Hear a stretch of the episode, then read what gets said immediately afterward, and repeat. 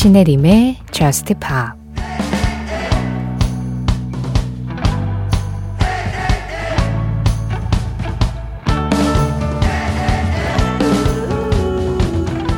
만약 네가 길을 잃어 혼자이거나 돌처럼 가라앉고 있다고 해도 계속 가.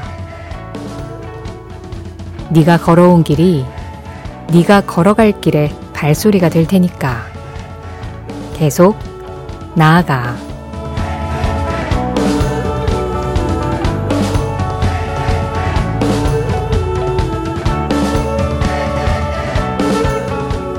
Carry On. 펀의 노래로 신혜림의 저스트 힙합 시작합니다.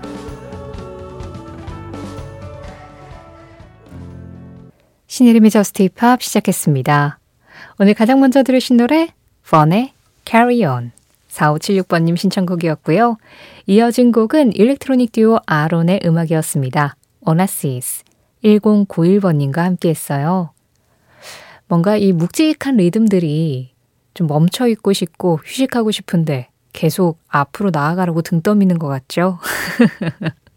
그런데 뭔가 지금 그냥 심적으로 좀 주저앉아 계신 분들, 그냥 가만히 누워있고만 싶고 세상이 다 귀찮고 다시 한번 이 바닥을 치고 올라갈 기운이 없으신 그런 분들, 그런 분들께는 제법 응원이 되지 않았을까 그런 생각을 합니다. 특히 오늘 처음으로 전해드린 가사가 그랬잖아요. 길을 잃어서 혼자이거나 돌처럼 가라앉아 있다고 해도 당신이 걸어온 길이 당신이 걸어갈 길의 발소리가 될 테니까 계속 걸어가라고요. 자, 오늘도 응원을 얻어가는, 위안을 얻어가는, 여유와 평화를 얻어가는 그런 한 시간이길 바랍니다. 여기는 신혜림의 JUST POP입니다. 지금 들으신 음악 IDJD 월드님이 신청해 주신 곡이에요. Dashboard Confessional의 Even Now였습니다. 제가 이틀 전에 비틀스의 Yesterday 전해드렸었는데 그 전주 부분을 딱 들으시고 이 곡이 생각났다고 신청을 해주셨어요. 그러고 보니까 앞부분이 좀 비슷하기도 하네요. 그보다 먼저 들으신 음악은 Rachael Yamagata였습니다.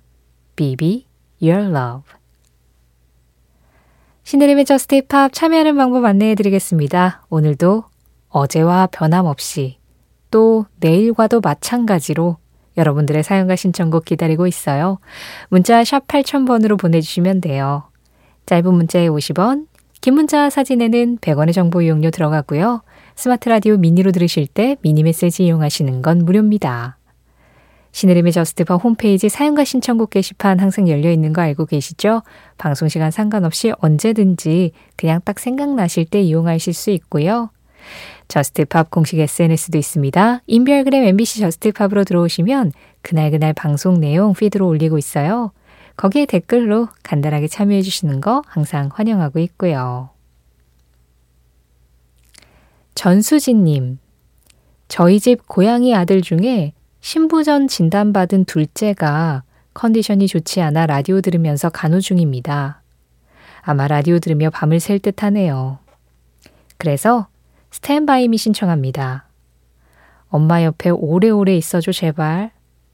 그리고 스탠바이미는 커버 버전이 많은 걸로 알고 있는데 어쿠스틱한 걸로 신혜림 작가 픽으로 틀어주세요 하셨어요. 사실은 저는 반려동물을 길러본 적은 없어요. 그런데 제가 굉장히 좋아하는 웹툰 중에 반려동물하고 같이 이렇게 지내시는 분이 아주 오랜 시간 동안 예, 그리신 웹툰이 있어서 그걸 아주 즐겨봤었는데 약간 짐작을 하자면 말도 하지 못하는 그 작은 몸 안에 뭔가 문제가 생겼을 때 진짜 뭐 대신 아파줄 수도 없고 너무 안쓰럽고 그런 감정들을 저도 같이 느끼겠더라고요. 특히나 전수진님은 직접 같이 생활하고 같이 옆에 있었던 우리 가족이 지금 아픈 상황이니까 네, 마음고생이 좀 많으실 것 같습니다. 그래서 제가 최선을 다해서 Stand By Me 커버 버전 중에 어쿠스틱 하면서도 너무 완성도 높고 잘 부른 그런 노래 적극 추천해 드릴게요. 벤 이 킹의 노래로 유명하죠. Stand By Me. 뭐 존 레논도 불렀고 프린스 로이스도 불렀고 Florence and the Machine도 불렀고 그냥 너무너무 많은 가수들이 커버를 했었던 명곡이었는데요. 오늘은 수지님만을 위해서 그리고 지금 엄마 옆에서 라디오 들으면서 그 모든 병을 이겨내고 있을 우리 둘째를 위해서 이 노래 전해드리겠습니다. 스카일러 그레이의 버전이에요. Stand by me.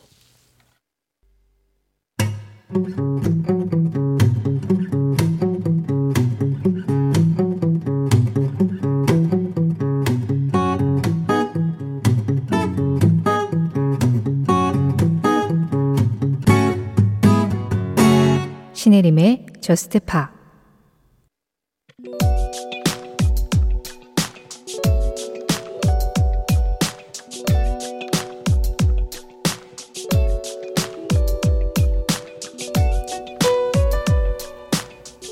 (1982년 10월 1일) 이날 일본에서는 S사가 만든 CD 플레이어와 함께 최초의 상업용 CD가 사람들에게 판매되기 시작했다. 그리고 처음 CD로 나온 그 앨범은 빌리 조엘이 1978년에 발표한 6집 앨범 52nd Street 그리고 뒤이어 나온 50장의 앨범이 모두 CD로 판매되기 시작했는데 디지털 데이터를 저장하고 재생하는 이 콤팩트 디스크는 LP에 비해 저장 용량이 크면서도 크기는 작아서 디지털 오디오 혁명으로 불리곤 했다.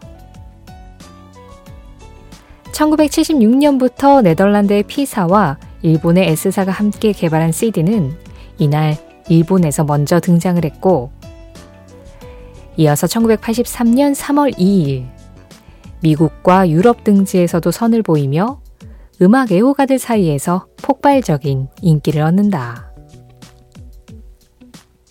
이에 데이빗 보이는 1985년 그동안 본인이 발표했던 모든 음반을 CD 형식으로 재발매한 첫 번째 아티스트가 되었고, CD로 현재까지 가장 많이 팔린 앨범은 세계적으로 3천만 장 이상이 판매된 2000년에 나온 비틀스의 베스트 앨범 원이었다. 이렇게 CD는 80년대부터 지금까지 음악을 듣는 물리적인 방식으로 가장 사랑을 받아왔지만 이제 스트리밍 시대를 맞이하면서 그 모든 영광을 과거로 돌리고 있는 추세다.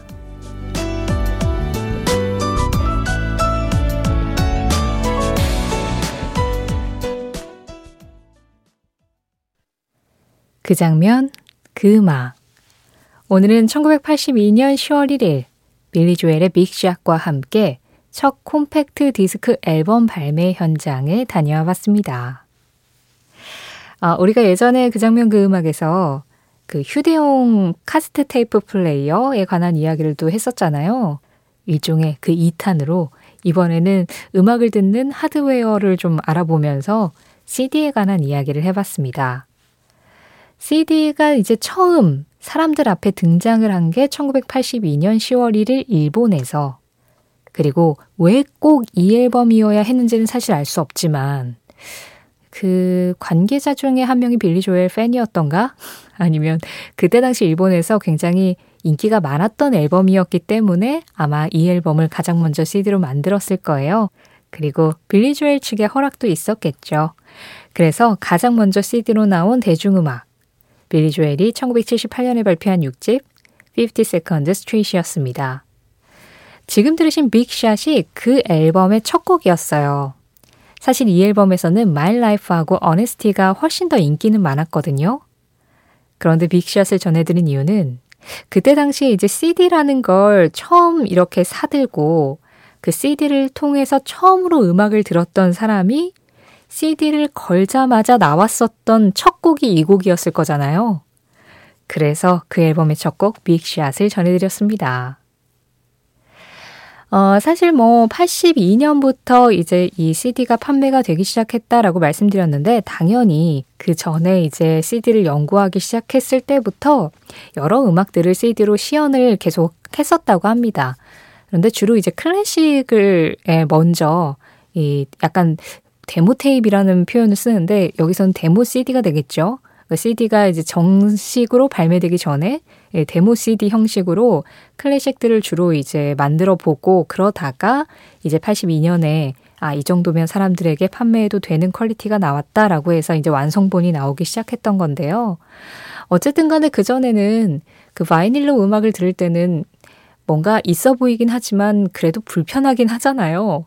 한 장소에서만 들어야 되고 좀 LP가 크기가 크기도 하고 그런데 그 모든 걸 좀 휴대성도 있고 물론 완전한 휴대용 CD 플레이어는 더 나중에 나왔습니다만 그래도 들고 다니기에 조금 더 작고 가볍고 게다가 저장 용량이 커서 거기에 더 많은 음악을 수록할 수 있는 그런 CD가 나와서 아, 한동안은 진짜 그냥 음악은 CD로 듣는 것 이런 느낌이기도 했었죠.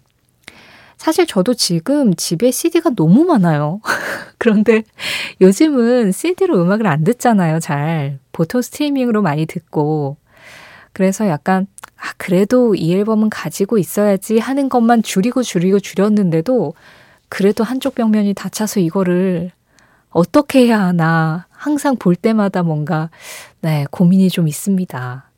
그만큼 이제는 CD로 음악을 듣는 방식이 좀 예전 방식처럼 느껴지기도 하는데 그래도 모르겠어요. 저는 이제 CD 시대를 살았던 사람이라 그런지 가끔 이렇게 CD를 꺼내서 그 속지도 좀 보고 그 디스크를 물리적으로 느꼈을 때, 아, 내가 이 음악을 가지고 있구나라는 그런 약간 소장감 같은 그런 느낌이 들 때가 있어요. 근데 사실 저는 LP 세대는 아니거든요. 그런데 LP 세대를 겪었던 분들은 제가 CD에 느끼는 그 감정을 LP에 또 느끼시더라고요. 그래서 음악은 어떤 식으로 들어도 다 좋지만 내가 가지고 있는 추억과 그 음악 그리고 그 하드웨어가 결합하면 그래, 그래도 나는 CD 세대였지. 그래도 나는 LP 세대였지. 그런 것들이 이 스트리밍 시대에도 계속 뭔가 감성으로 살아남아 있다라는 생각이 듭니다. 그 장면, 그 음악. 오늘은 1982년 10월 1일 첫 콤팩트 디스크 앨범 발매 현장을 한번 다녀와 봤어요.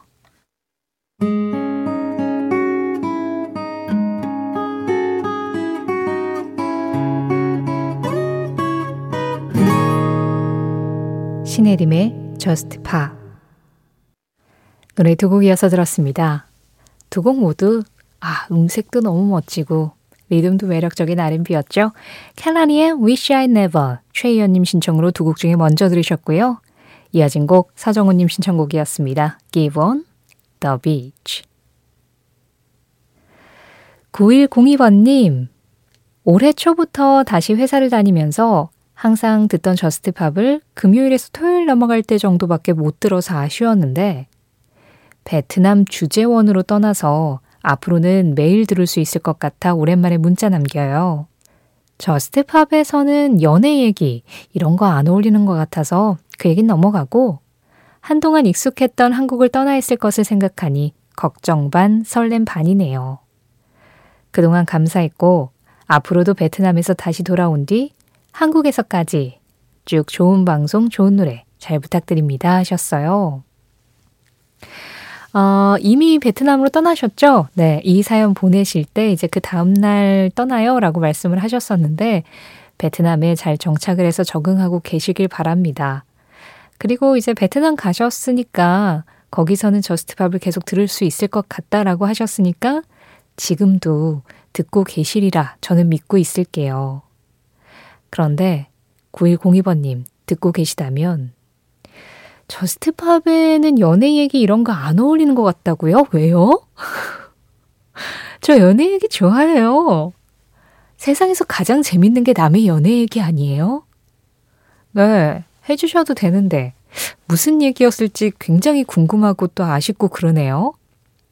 뭐 그렇다고 해서 이 개인적인 얘기 뭐 그냥 별로 이 공개적인 방송에서 하고 싶진 않은데 하신다면 뭐 제가 강요할 수는 없지만 만약에 JUST POP에는 안 어울리는 것 같다라고 해가지고 조금 주저하신 거라면 아니에요.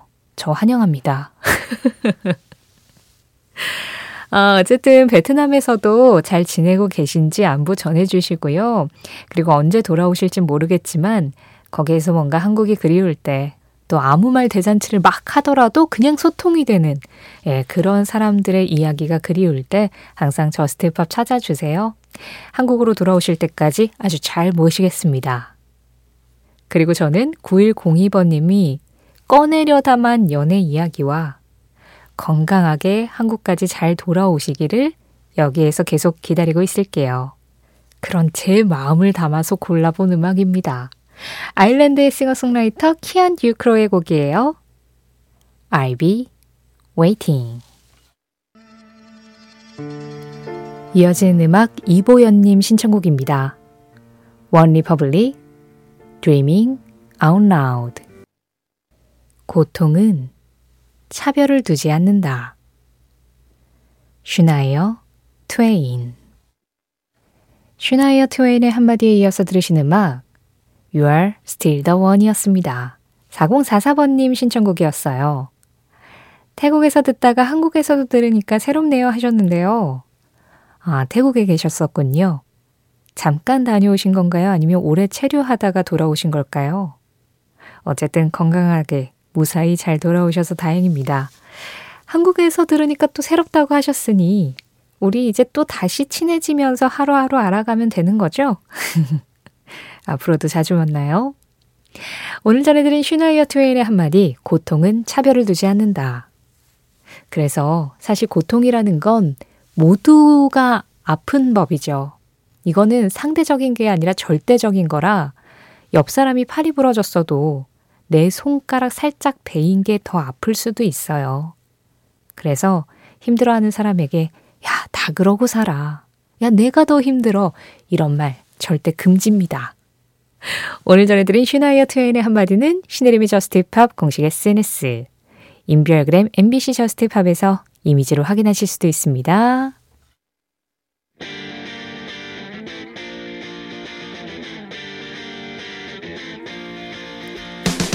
Just Pop 오늘 마지막 곡입니다.